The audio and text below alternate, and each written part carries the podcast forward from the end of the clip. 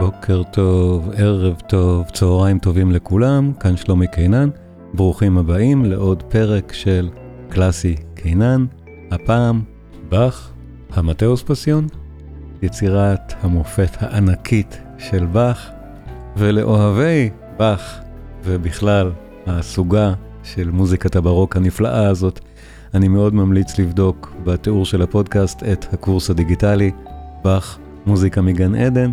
יש שם כבר יותר מ-20 שעות של תוכן, וכל הזמן זה גדל ככל שאני מוסיף עוד ועוד הרצאות. בהנחה מופלגת למאזיני הפודקאסט, מוזמנים לבדוק, יש גם אה, שיעור אחד בחינם שם, זה נהדר, וכך אתם גם עוזרים לי מאוד להמשיך ולהפיץ את התכנים האלה. קישורים נוספים בתיאור הפודקאסט, בדקו, לחצו, ראו, ובואו נתחיל. באך, המטאוס פסיון. אז היום זה לכבוד פסח, המטאוס פסיון של באך, אין, ברור לנו, פסח, מטאוס פסיון, זה יום שישי הטוב, שלפני הפסחא, בשבוע הפסח שלהם, וגם כרגיל ביצירות האלה שמבוססות על, ה, על הבשורות, הפסיונים, אה, זה מתרחש, העלילה, עיקר העלילה, הצליבה של ישו, מתרחשת סמוך לסעודת הפסח. אז אנחנו אומרים, זה באמת הולם, וזה גם המועד, הפסחא פחות או יותר, זה המועד בו היצירות האלה אמורות להיות מבוצעות, אם, אם זה בהקשר, אם זה בהקשר uh, קוראלי כנסייתי. Uh, באך הוא. האורים והתומים של המוזיקה באופן כללי, uh, עד כדי כך שאפילו תקופת הברוק, נגיד אומרים במוזיקה מוגדרת, שהיא, מוגדר שהיא מסתיימת ב-1750, וזו שנת מותו של באך. זאת אומרת, זה עד כדי כך הוא, הוא חשוב, שקבעו את סוף הברוק לפי, לפי השנה שבה הוא נפטר. אמ, זה, זה כאילו נקודת ה... פרש, קו פרשת המים, בין הברוק לתקופה, לתקופה שבאה אחריו. ואנחנו בדרך כלל חושבים שבגלל שהוא כזה האורים והתומים באמת של כל המוזיקה בכלל, הוא מאוד שכלתני. וזה גם נכון, ואנחנו רואים ביצירות אחרות, וכמו שאנחנו עוד נשמע נגיד הפסנתר המושווה ודברים מהסוג הזה, והרבה פעמים באך הוא באמת מאוד שכלתני, וזה תמיד הדוגמה של מוזיקה ואיך היא קשורה ללוגיקה ולמתמטיקה, הדברים האלה הם תמיד, הדוגמאות הם באך. אה, אבל גם, זה, זה ברור שזה נכון, הוא מאוד שכלתני, אבל הוא גם מלחין דרמטי מאוד חזק, וזה צעד שאנחנו פחות אולי ערים לו.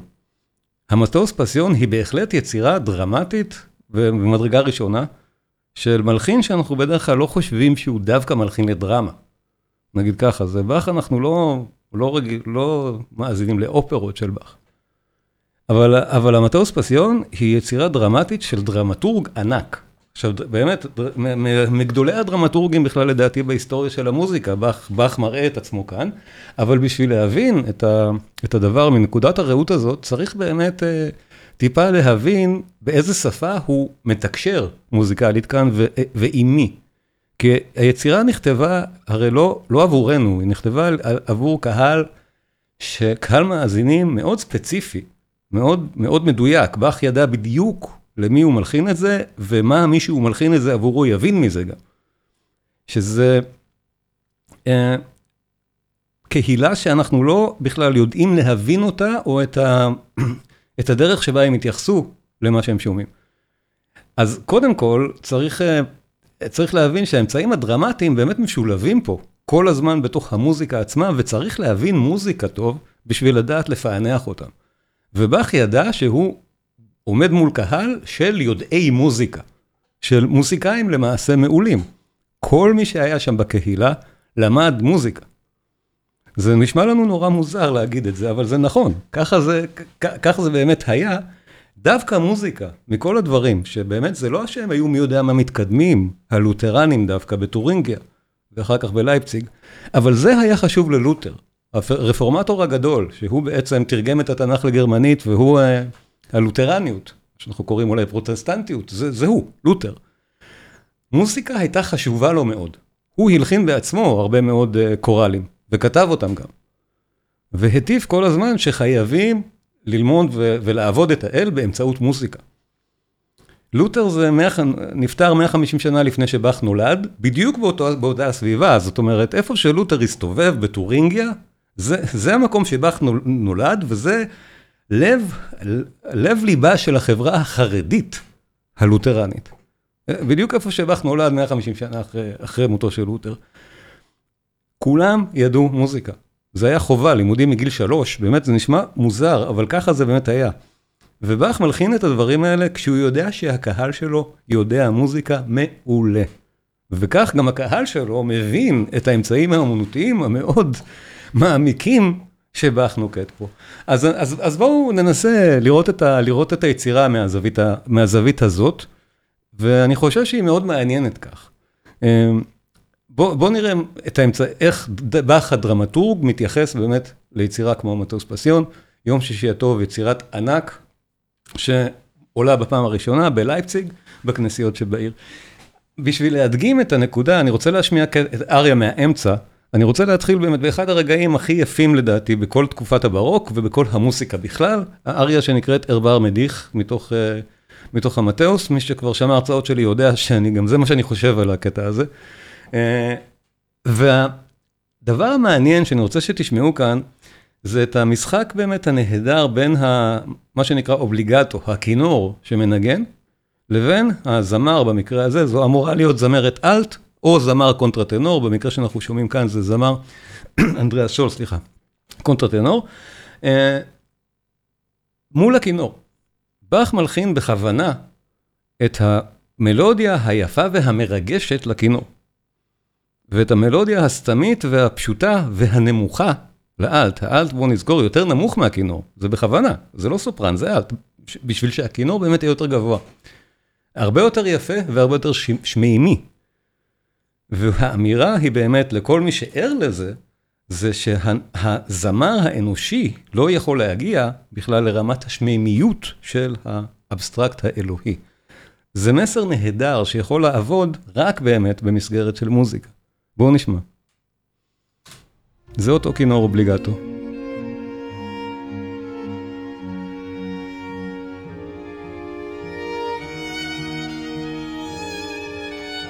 המילים הפעם, תרגום בעברית, מצאתי.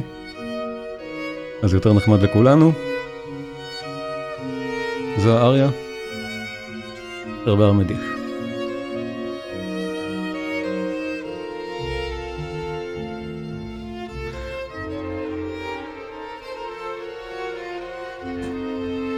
אז ברור, זו יצירה לכינור. והכינור אלוהי.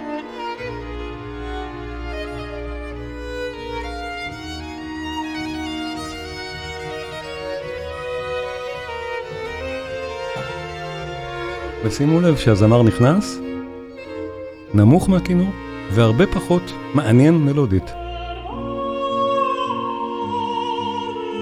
ואז הכינור משלים.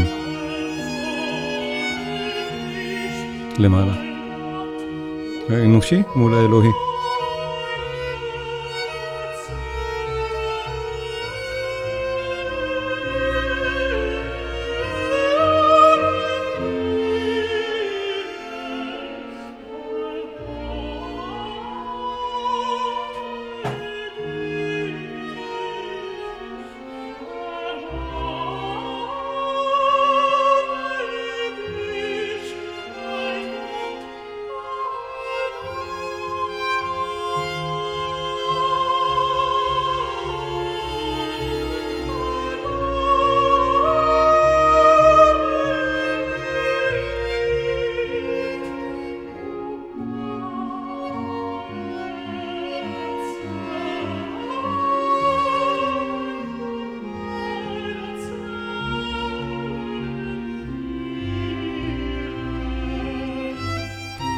הכינור מנגן את המלודיה המרשימה והיפה למעלה, ויש אינטראקציה נהדרת בין שניהם.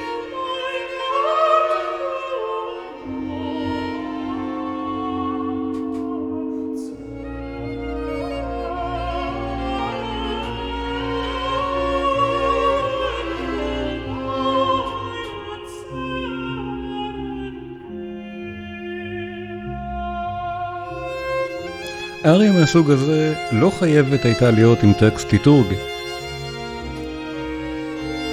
באך לא הלחין אף אופרת ברוק, אבל ודאי שאריה כזאת יכולה הייתה להיכלל גם במסגרת של אופרת ברוק עם טקסט אפילו כזה, שלא בא ישירות מכתבי הקודש. במובן הזה, זו באמת יצירה דרמטית שאפשר לזהות אותה ככזאת. אבל אנחנו כבר רואים, אפילו בטקסט שמוצג כרגע על המסך, שמה שבא לפני כן זה פסוקים מהברית החדשה, כמו שהם.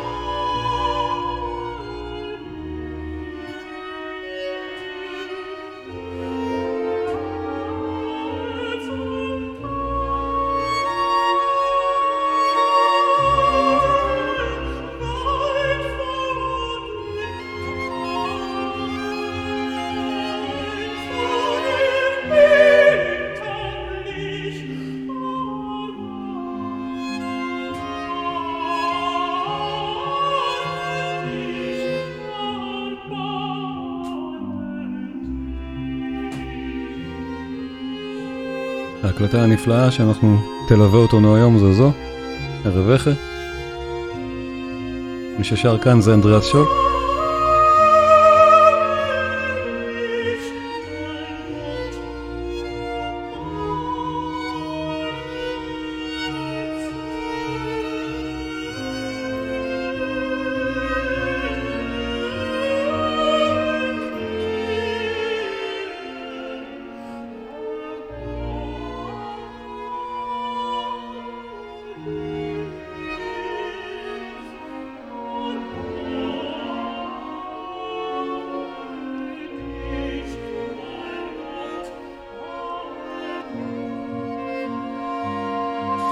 הקלטה מאוד מאוד מומלצת. יש למטוס פסיון המון הקלטות, הקלטות נפלאות, תכף נשווה כמה סגנונות שונים. אבל באלה שנשמעות פשוט נהדר בשביל הביניים בין היותר מדי עכשווי לבין המסורתי, זו הקלטה פשוט מושלמת.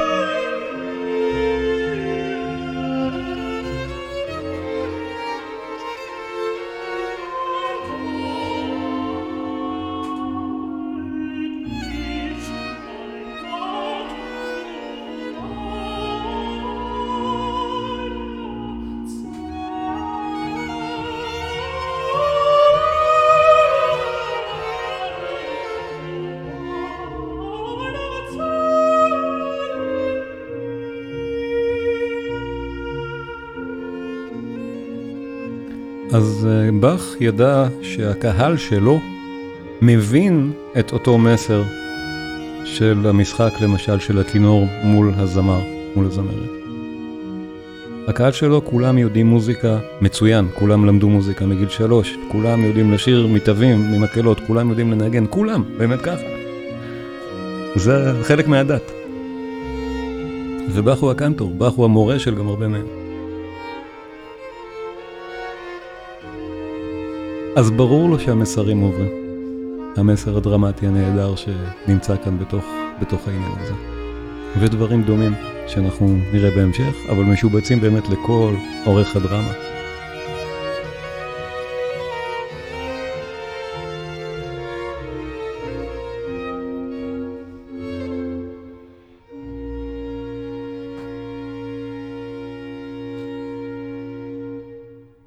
ערבר מדיח, באמת אחרי שהאזנתם איתי אתם אולי נוטים אפילו להסכים שהסופרלטיבים אולי די במקום. אחת מהאריות הברוק, נפלאות בכלל, מכל מקום. Uh, עניין דרמטי אחר למשל, זה בעצם ההכרזה בגודל הזה של היצירה. הקורל שמתחיל את המטוס פסיון, ודיברנו כבר על כמה קורלים כאלה בהרצאות קודמות, הקורלים מיצירות הענק המקבילות, אבל המעט יותר קטנות של באך. היוהנס פסיון, מקבילה אבל יותר קטנה, והמיסה גם מקבילה אבל יותר קטנה. כולן נפתחות בקורל חגיגי עצום וגדול, וכל פעם מחדש הוא עצום וגדול. זה הכי עצום והכי גדול בתוך היצירה הכי עצומה והכי גדולה. זה שיא השיאים, הקורל שמתחיל את זה, וגם פה יש הצהרה דרמטית. אין הרבה הזדמנויות ל... נעזוב רגע את הגאונות המוזיקלית עצמה בצד, אין הזד... הרבה הזדמנויות לשתי מקהלות ועוד מקהלה שלישית, אנחנו תכף נשמע את זה, לשני כלי מקלדת, או מה שנקרא קונטינו, אבל בדרך כלל זה שני, היה שני אורגנים אפילו בתקופתו של באך, או אורגן והרפסיקורד, או אורגן וכלי אחר, שניים כאלה. אין, ושתי מקהלות כמובן, שלוש מקהלות, אין, אין כאלה דברים, כבר זו הכרזה. בעצם, בעצם המסה הזאת, וגם זאת, בואו נגיד, בוא נגיד, אפשר להגיד שזו גם אחת מהסיבות, אנחנו נדבר אולי גם על זה קצת, שהיצירה בוצעה פחות, כי היה קשה מאוד להפיק אותה, זה גודל עצום. אז אותו קורל פותח הוא באמת כזה, ואני רוצה פה להשמיע טיפה דוגמאות לכמה סוגים של מסורות ביצוע, שזה גם מאוד מעניין. למשל, ההקלטה שאני גדלתי עליה, ואני חושב שבישראל הייתה מאוד אהובה, ולכן מכירים אותה המון, כאן בקהל שלי בוודאי, זה זו של קרל, קרל ריכטר, מסוף שנות ה-50, תחילת ה-60, וזו באמת הקלטה נפלאה. בואו נשמע רגע איך היא מתחילה, הקורל הגדול מתחיל. בהקלטה המאוד ידועה של קרל, קרל ריכטר. אני לא אשמיע את זה עד הסוף, אנחנו נשמע בסוף את הרווחה, אבל רק את ההתחלה של זה.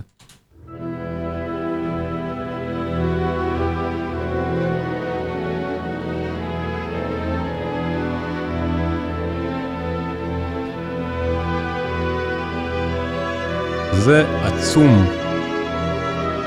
זה רומנטי במובן הבטובני של המילה. או במובן אפילו הברוקנרי של המילה, או אפילו אני אעז ואומר מאלר. זה עצוב, זה נורא גדול. זה מאוד איטי. שומעים ממש את ה... את הדבר הזה, שומעים מאוד חזק. זה כמעט עומד במקום, וזה מדהים. זה קתדרלה בסאונד, קתדרלה בצליל. כך ריכטר מבצע את זה, וקלמפרר וכל הדור הזה משנות ה-50 וה-60 בהקלטות. אני אראה את ההקלטה. גם הקלטה מאוד מומלצת בזכות עצמה.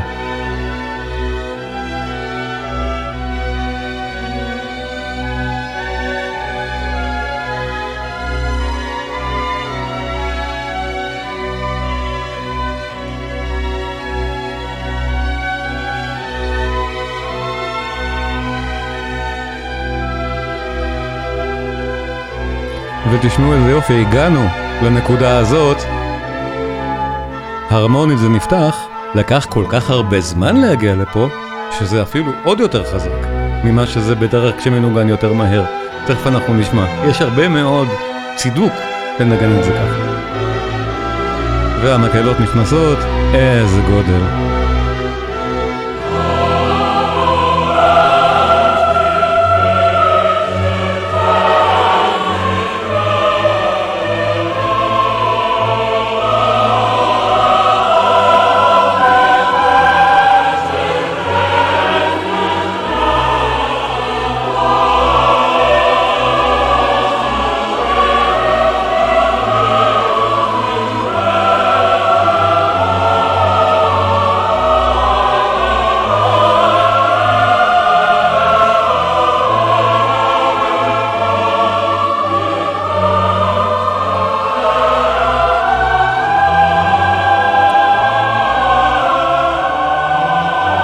הקלטה נהדרת, כל כך מומלצת ההקלטה הזאת של ריכטר.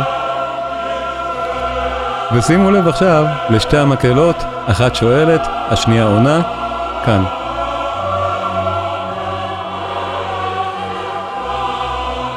הביטו, ומי? זו המקהלה השנייה. שימו לב, מקהלה אחת, מקהלה שנייה, שתיהן ביחד. כך נשמע ריכטר. זה נפלא. אנחנו יודעים ממחקרים מודרניים שזה רחוק מאוד ממה שבאך כיוון. הכוחות התזמורתיים האלה הרבה יותר מדי גדולים, המהירות הרבה יותר מדי איטית. זה לא משנה, שוב, זה נשמע נהדר, אבל אנחנו באמת אחרי מחקרים, כבר די, די הרבה זמן אחר כך, יודעים שהיצירות צריכות להישמע באמת מעט שונה. אני אשמיע עוד מעט גם קיצוניות מודרנית של לעשות את זה במה שנקרא one voice per part, בכל אחד, כל תפקיד מקהלה, כאנקדוטה. אבל ההקלטה של ערב רכש היא הקלטה בהחלט, בהחלט אה, אופיינית, בוא נגיד, לאיך שמקובל לנגן את היצירה היום. זה נשמע הרבה יותר מהר, ונשמע בסולם אחר גם, בגלל שכיוונו את הכלים אחרת, הכל הרבה יותר קטן, ואני, ואני אציין איפה המקהלות נכנסות? איפה יש לנו מקהלה אחת, שתיים ושלוש? המקהלה השלישית, זה הקטע הכי מעניין פה. המקהלה השלישית, מקהלת הילדים, שרה קורל אחר, שהכנסייה מכירה את הלחן שלו. קורל כנסייתי, על המילים האלה, על הוסה אלוהים תמים, במעלות הצו נטבח. אלה המילים שאותם אותה שר, אותה שרים מקהלת הילדים. והם, ושוב, זה דבר שהקהילה מבינה אותו, לנו קשה מאוד להבין שהלחן הזה הוא לחן של משהו ששוב, קורל מאוד מפורסם, שמושר בהרבה מאוד מזמורים כנסייתיים, ומוכנס כאן לתוך הקורל הגדול. הרגע הזה של המקהלה השלישית נכנסת, זה בתווים האלה, שימו לב. הקו הזה.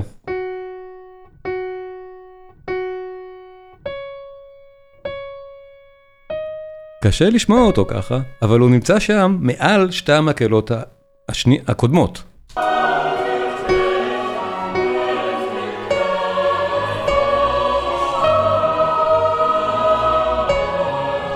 אני אדגיש את זה, גם בזמן ההאזנה לפרק כולו, ואז יהיה ברור מה קורה שם וכמה זה באמת יוצא דופן, מדהים, ומדבר לקהילה באמת של מוזיקאים.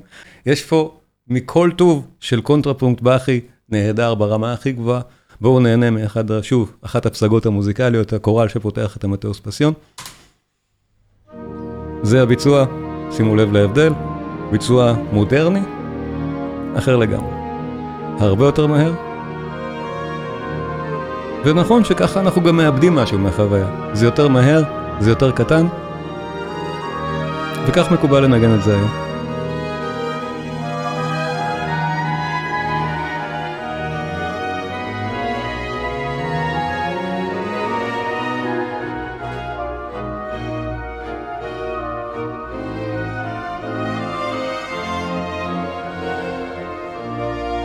שימו לב כמה מהר פה אותו מתח שהתחיל בהקלטה הקודמת ונשאר על המון זמן, פה נפרק ממש מהר. יש לנו פה פחות אולי דרמה אינהרנטית בביצוע הזה. אבל הפולס הזה קיים גם פה. והנה, אותה עצירה.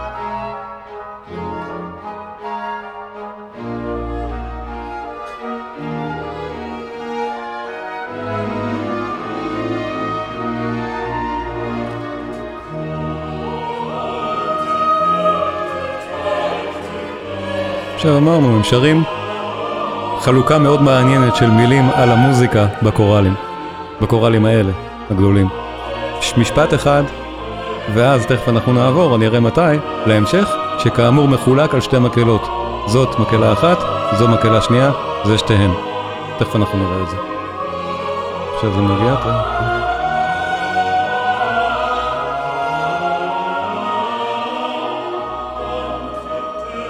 אנחנו עדיין כאן. ועכשיו.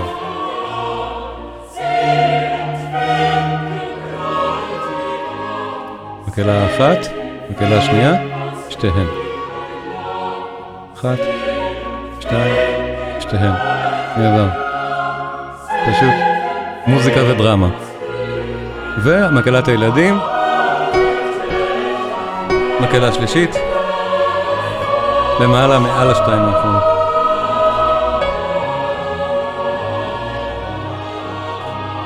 מקהלת הילדים שרה את זה על הטקסטים הקודמים. בשיר. שלוש מקהלות.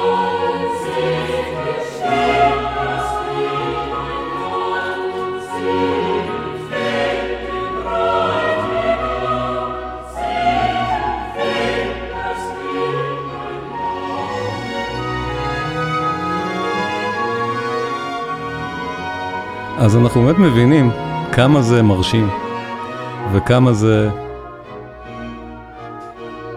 עושה בדיוק את העניין הדרמטי המוזיקלי הראוי בפני קהילה שכולם מוזיקאים מצוינים בעצם.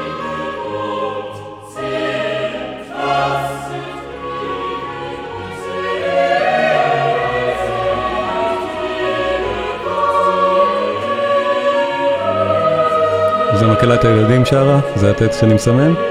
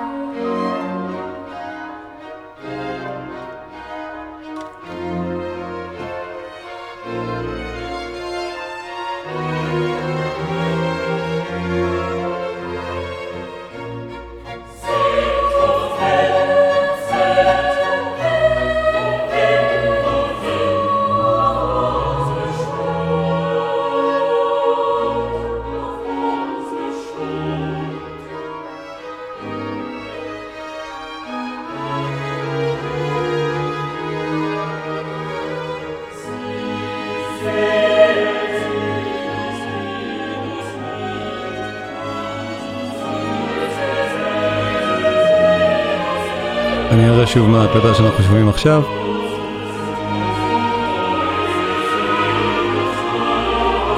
נזכיר, אנחנו שומעים, את זה, אנחנו שומעים את רבגה.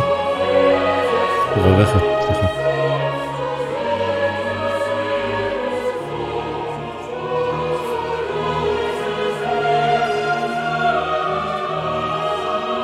המוזיקה הזאת כל כך יפה. מירי שואלת, למה אני נמנע להזכיר את הנדל בהקשר של הברוק והמוזיקה הפרוטסטנטית? הנדל פחות עבד בכנסייה, ממש מעט. גם האורטוריה שלו הם לא, לא כנסייתיים במיוחד. באך עבד בכנסייה. זו, בוודאי שבאך קשור לפסח.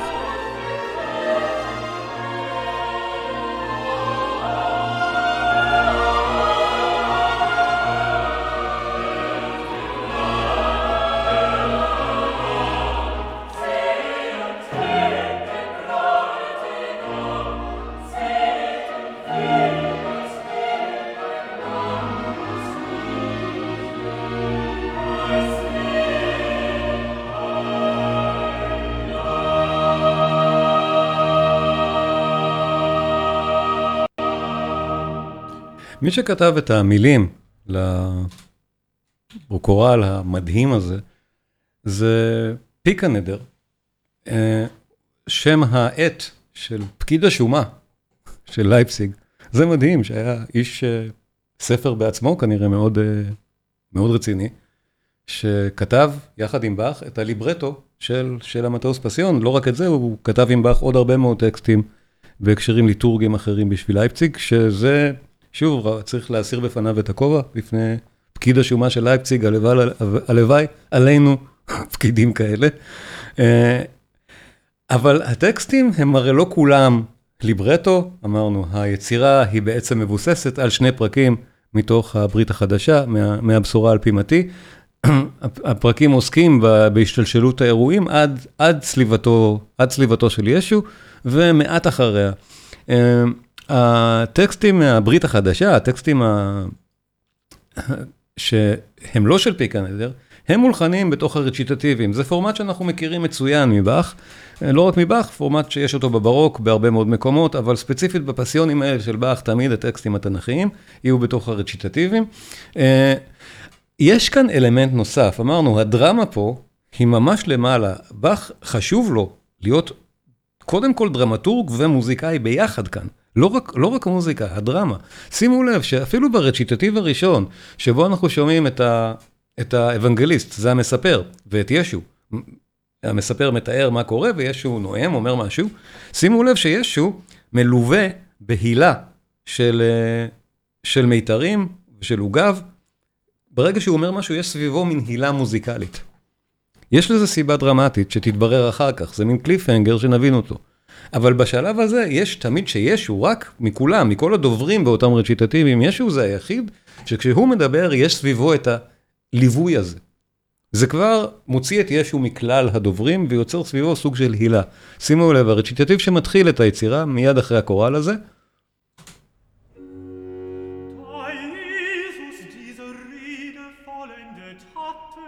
המספר אומר את זה, ושימו לב, ישו.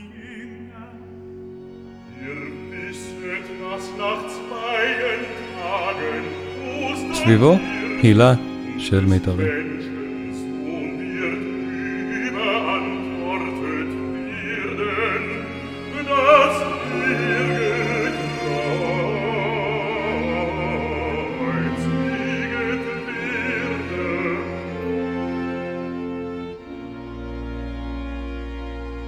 אז זו דוגמה באמת לרציטטיב שמתאר את כתבי הקודש. אנחנו מכירים כאלה, אנחנו נראה עוד מעט איך באך אה, מאתר אותם בעוד כל מיני דברים, אבל ההרצאה שוב קצרה, צריך להאזין לכל היצירה, וכשמאזינים לה, שימו לב שבאמת ההילה הזאת של המיתרים תמיד מלווה רק את ישו, זה מאוד מעניין מה קורה עם זה אחר כך. אחרי, אחרי הרציטטים ושאר, ושאר ההתרחשות העלילתית שקורית פה, הנה ראינו, ראינו קצת ממנה, זה באמת מתרחש בסביבות הפסח. יש לנו שתי אריות נהדרות, שוב מהאריות היפהפיות של באך. Uh, הראשונה,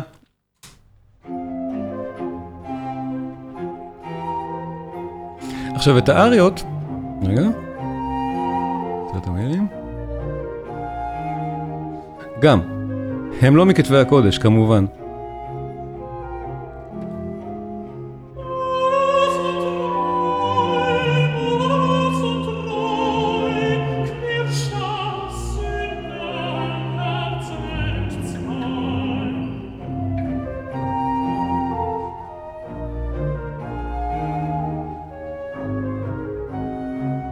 אז פיקנדר כתב את המילים של האריות, והן תמיד מתייחסות לטקסטים הקדושים שהיו לפני ואחרי. זה תמיד מין אמירה, מין רפלקציה על העלילה ה... ה... מהברית החדשה.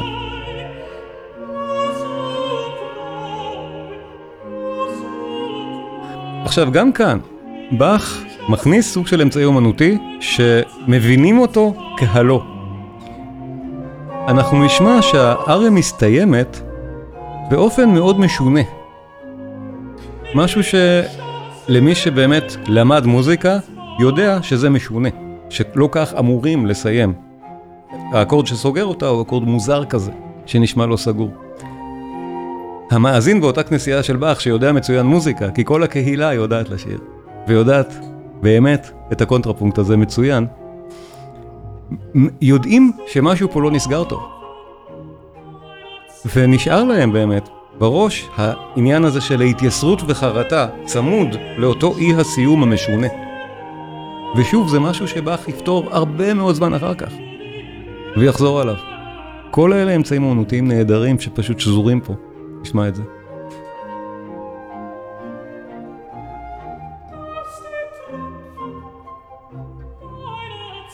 מתאר את הטיפות, במוזיקה שמענו, התייחסות, הכל נהדר.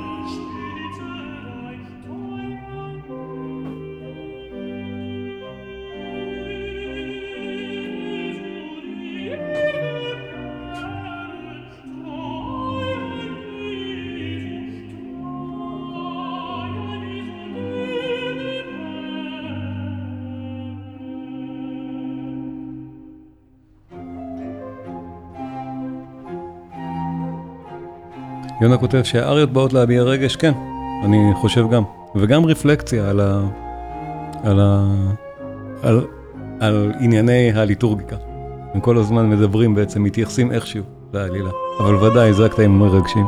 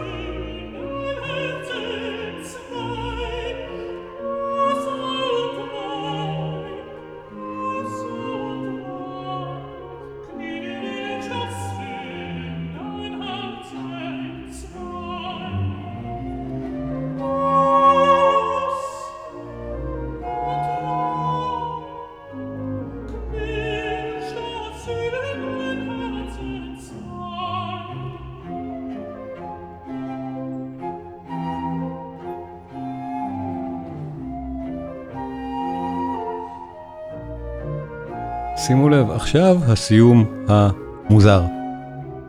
שימו לב.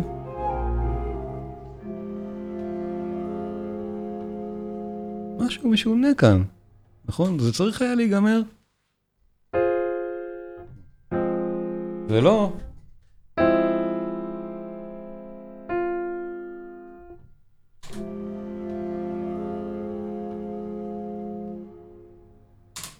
מתייקים את זה איפשהו.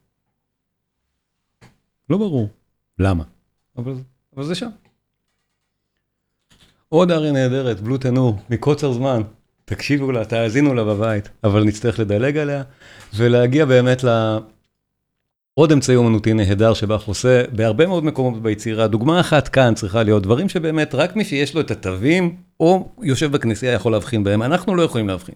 למשל כאן, הבוגד הוא יהודה איש קריות בסיפור.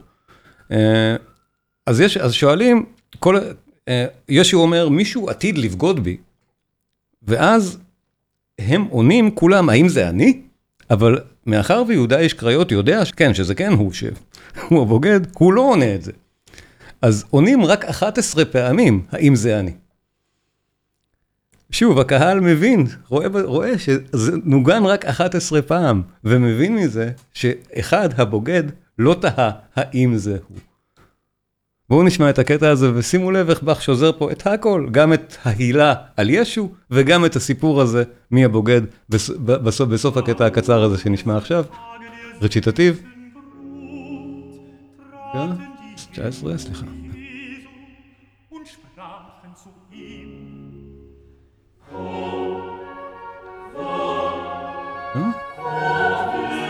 סליחה, תכף נמצא את המילים.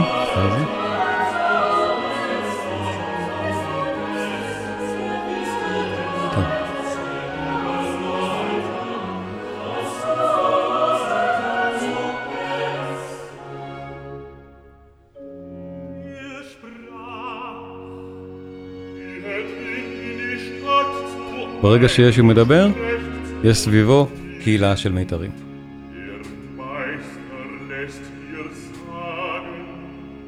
ואנחנו רואים, הכל על פסח. כל הסיפור קורה מסביב לפסח.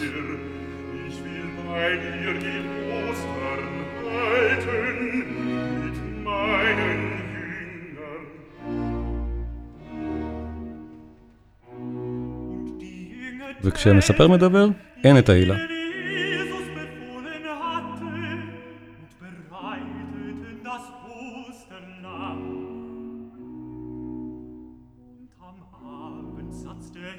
ברגע שישו מדבר, שוב הילה.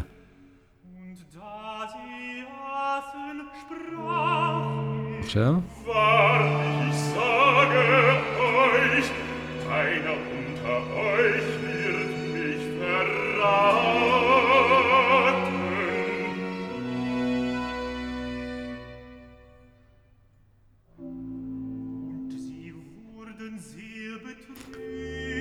זה אני אדוני?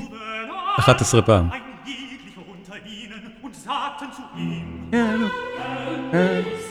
זה. נהדר.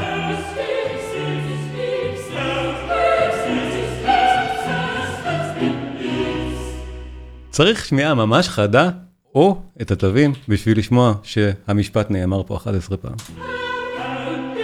אבל זה נהדר. זה באך, יש לו המון המון דברים כאלה בתוך היצירות שלו. עוד דבר שמאוד ידוע כאמצעי אומנותי כאן, זה הקורל המפורסם של הפסיון. הפעם הראשונה שאנחנו שומעים אותו זה באמת מעט אחרי מה ששמענו עכשיו. הקורל הזה מבוסס על, אה, על שיר מאוד ידוע שכל הקהילה הכירה, שיר, והוא כבר נהיה כמעט שיר מסורתי, הוא היה בשלב הזה עתיק, בין יותר, כמעט 100 שנה, של אחד שנקרא הסלר, שזה ידוע בתור הקורל של הסלר.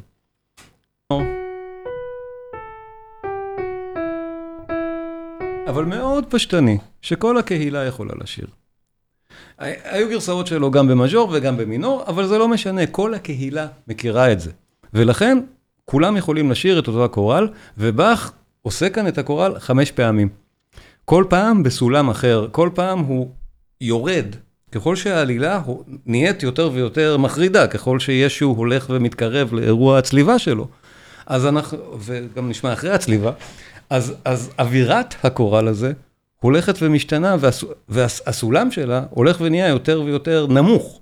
באך פשוט עושה פה את המשחק של הסולמות, כשהוא יודע שוב שהקהל שלו ער לזה. שכשזה בא פעם ראשונה כאן, הקורל המפורסם מאוד בסולם מי?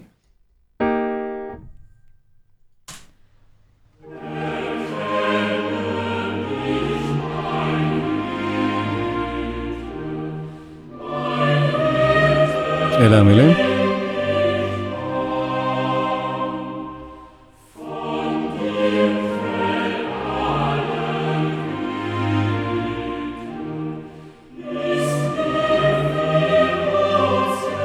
שימו לב שזה מולחן בצורה שמאוד קל לשיר אותה.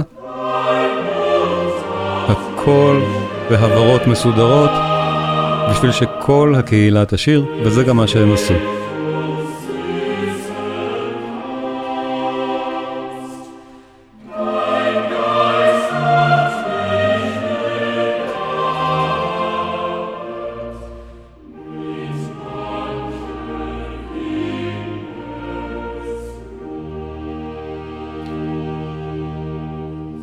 בפעם השנייה שהוא בא, אחרי הרציטטיב, הממש סמוך לכאן, עוד שני קטעים, זה בחצי טון למטה. יותר נמוך. אנחנו כבר הולכים ומדרדרים.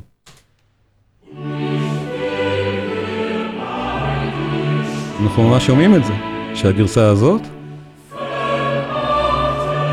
יותר נמוכה.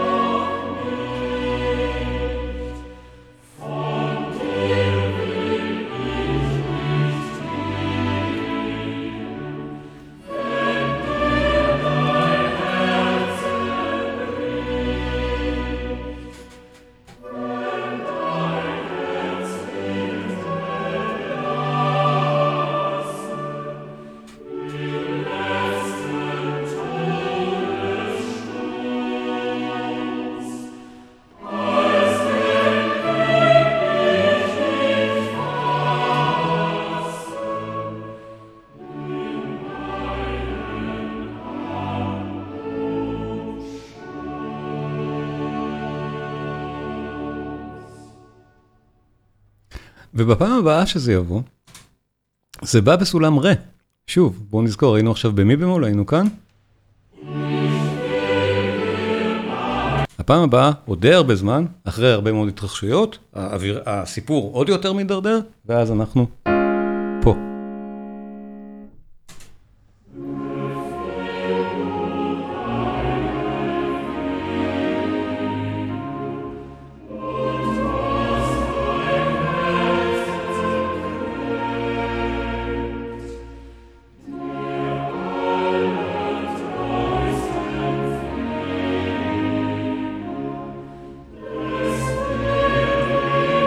שרתם את זה מירי, יפה. גם מעניין באיזה ארמון, כי כל פעם שזה מופיע פה זה בארמון שונה, לא רק בסולם אחר. אנחנו תכף נשמע את זה אפילו יותר בולט.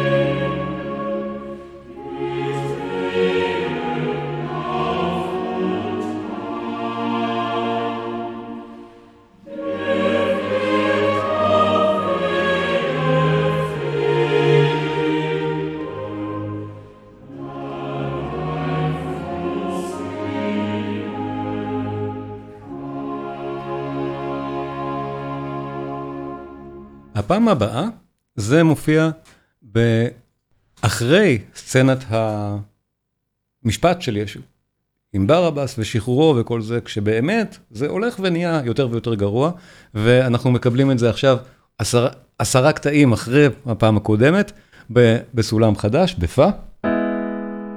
הולך ונהיה יותר ויותר עצוב.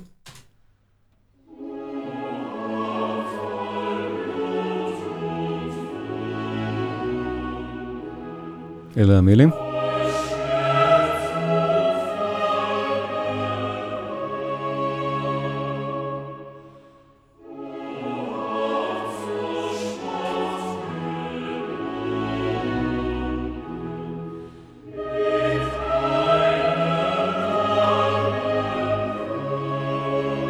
עכשיו ברור, זה מתכתב עם הטקסט המקראי, המקראי, הטקסט של הברית החדשה, התיאור של כתר הקוצים, הלעג, כל זה התרחש כבר ברציטטיב, ברציטטיב בציטוט מפרק 26 של הבשורה על פי מתי. זו פרפרזה פואטית על זה.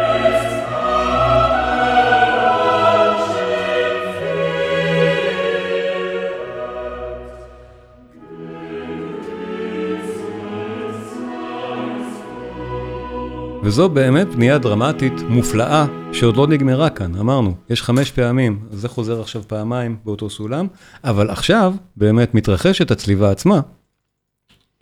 וכאן אנחנו עוד נשמע, נשמע את הפעם האחרונה של הקורל אחרי הטרגדיה שהיא הצליבה. בגרס, בגרסה הכי נמוכה והכי, והכי הכי נמוכה בסולם והכי עצובה בהרמון. ברור. אבל לפני זה יש לנו עוד עניין דרמטי שאמרנו, המעגלים האלה ייסגרו. אותו, אותה הילה של ישו. ברגע המאוד ידוע, שהוא אומר, אלי, למה עזבתני? ההילה נעלמת, כי האל עזב אותו. הפעם היחידה ביצירה שבה ישו לא מוקף באותה הילת מיתרים, זה כשהוא על הצלב, בוכה אלי, למה עזבתני. זה באמת אחד מרגעי השיא, לפחות הדרמטיים, ברור של היצירה, וזה כל כך אפקטיבי, שוב, אנחנו עושים את זה פה בקיצור נמרץ, אבל אם אתם ישבתם שם את השעות האלה ושמעתם את הכל עד עכשיו, וכל הזמן ישו עם ההילה הזאת של המיתרים, ועכשיו זה איננו. זה חזק, בואו נשמע.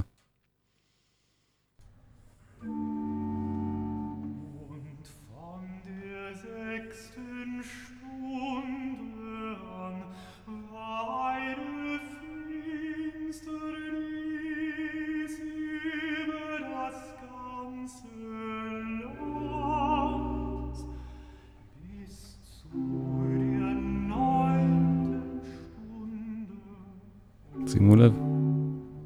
אלי למה עזבתני? תכף אגיד את זה.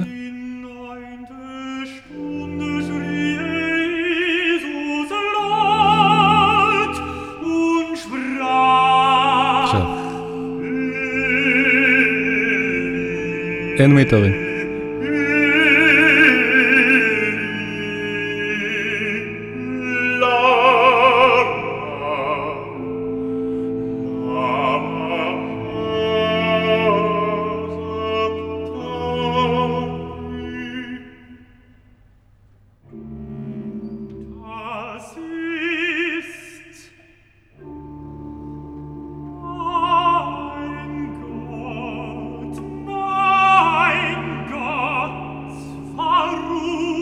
זה הרי בעברית, צריך לתרגם את זה.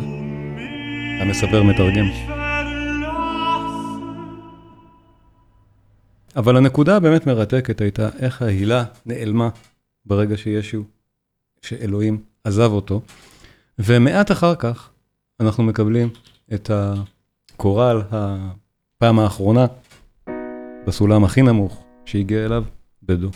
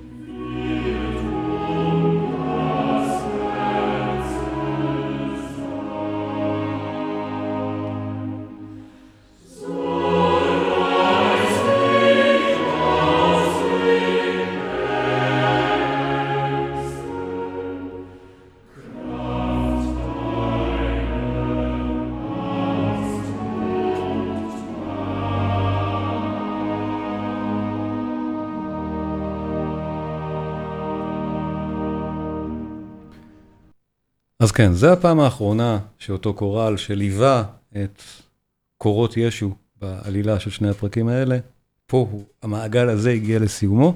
יש עוד כמה עמודי תווך, אחד מהם זה הקורל הגדול שפתח והקורל הגדול שסוגר. אנחנו נשמע עכשיו את הקורל הגדול שסוגר לסיום, אבל דעו שיש עוד המון קטעים מהסוג הזה לאורך כל המטאוס, שכל המרבה הרי זה משובח. בכל, כמעט כל קטע כאן אפשר למצוא את המסרים האלה. מסתתרים יותר או פחות, בכל, אם, אם רק מאזינים לזה לעומק, בכוונת מכוון, כמו שראינו עכשיו. Uh, באמת, אולי יהיה שווה לדבר על זה בהזדמנות, כי יש דוגמה אחרי דוגמה לדברים הנהדרים האלה שבאך שוזר פה בכל פינה, פשוט כדרמטורג ענק, בשביל לעשות את כל ה... את כל ה... יצירה בעצם כאילו אופראית הזאת, מבחינת העוצמות, להעביר אותה ולהכיל אותה בתוך מסגרת ליטורגית דתית, שזה זה לא ייאמן. הקורל שסוגר, אה, הקורל האחרון, סוגר את המטאוס, ופה אנחנו, עדיין יש מעגל אחד שעוד צריך להיסגר, אותו קטע שלא נפתר מקודם, על ענייני הכאב, שהמילים שלו היו באמת על הכאב, אה, תכף אנחנו נשמע את הרפרנס, אבל הקורל האחרון מתחיל ככה.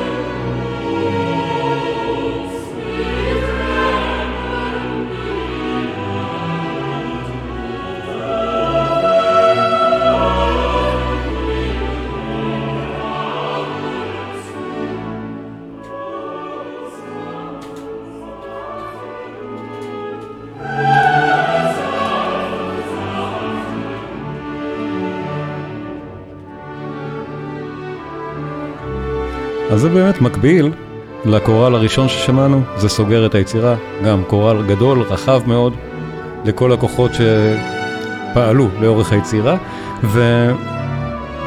שהשתתפו הכוונה, ויש עוד קורל באמצע, ששמענו אותו במסגרת של היוהנס, והיום מקוצר זמן לא, לא רציתי לכלול אותו, אבל אלה באמת קוראלים שהמילים שלהם הם מילים ש... מיועדות לשירה שלא של כל הקהילה, אלא רק של מי שנמצא על הבמה. שימו לב, זה לא בנוי כמו הקוראלים הקצרים והפשוטים האלה, אלא זה בנוי כמו משהו הרבה יותר מורכב, שרק המקהלות על הבמה אמורות לשיר אותו.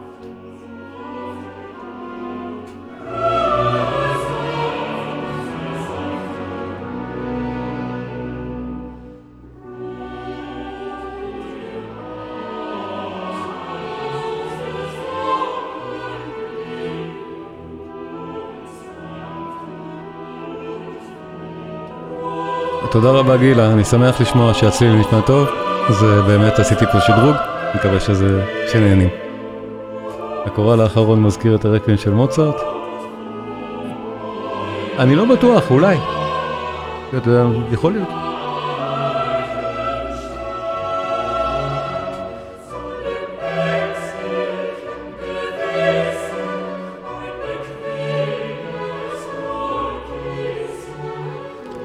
אפשר להגיד די בביטחון שמוצרט הכיר כנראה את המטאוס. אה, לא יודעים בדיוק מה, מה של באך מוצרט הכיר, אבל מוצרט עשה מאמצים מאוד, אה, מאוד אה, גדולים להכיר כל דבר של באך שיכול היה לשים עליו יד.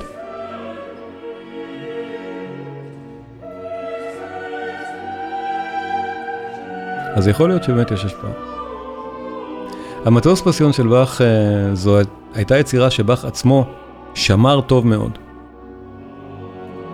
היה לו עותק כרוך, מפואר, שהוא ערך ועשה, באמת בכתב, בכתב יד מעולה, כזה שהוא שמר עליו מצוין. זו יצירה שהייתה מאוד מאוד חשובה, גם בכנסייה בלייפציג. מנדלסון אכן ביצע את היצירה בפעם הראשונה מחוץ להקשר כנסייתי בלייפציג. זה באמת קרה, מנדלסון הביא אותה לקהל של הולכי קונצרטים, דבר שלא נשמע, לא נשמע כמוהו לפני כן. ולא רק לגבי המתאוס, אלא בכלל ליצירות ליטורגיות שמיועדות לכנסייה. זאת לא, לא היה מקובל לבצע אותן בקונסטלציה חילונית. אף אחד לא חשב שזה ראוי לשום דבר בערך, אבל מנדלסון באמת עשה את זה בפעם הראשונה באלף... ב... איזה שנה? כתוב לי איפשהו. 1827? אל... סליחה, 1829. הוא העלה את זה, את המטוס פסיון. זה הייתה באמת uh, הפקה מפורסמת, נגיד ככה, בתולדות המוזיקה. ועד היום זה נחשב כנקודת המוצא לפופולריות, פופולריזציה מחדש של באך בתרבות. היסטורית זה לא מדויק, כי באך לא, בעצם לא נעלם אף פעם, אבל בתרבות הפופולרית אולי זה נכון. שוב, מלחינים כמו מוצרט, בטהובן והיידן הכירו את באך כמה טוב שהם רק יכלו למצוא כל שביב של מוזיקה שהוא הלחין, זה לא שבאך נעלם מה, מהשטח במובן הזה. אבל לקהל רחב כנראה, בצורה הזאת של יצירה כמו המטאוס מוגשת לקהל רחב, כן, זה, זאת הייתה מהפכה מאוד גדולה שמנדלסון הביא.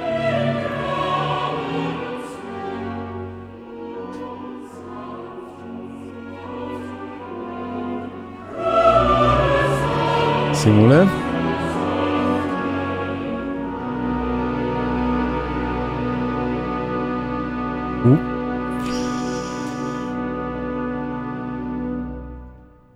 זוכרים את זה? מה זה?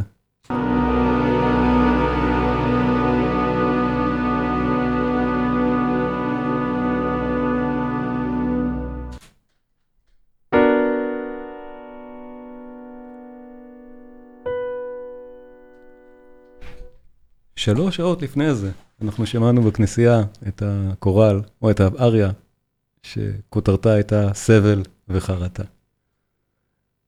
ואנחנו עכשיו יוצאים הביתה, אחרי ה contemplation, אחרי הראייה פנימה שהמוזיקה הזאת יצרה לנו, עם הדבר הזה קצת.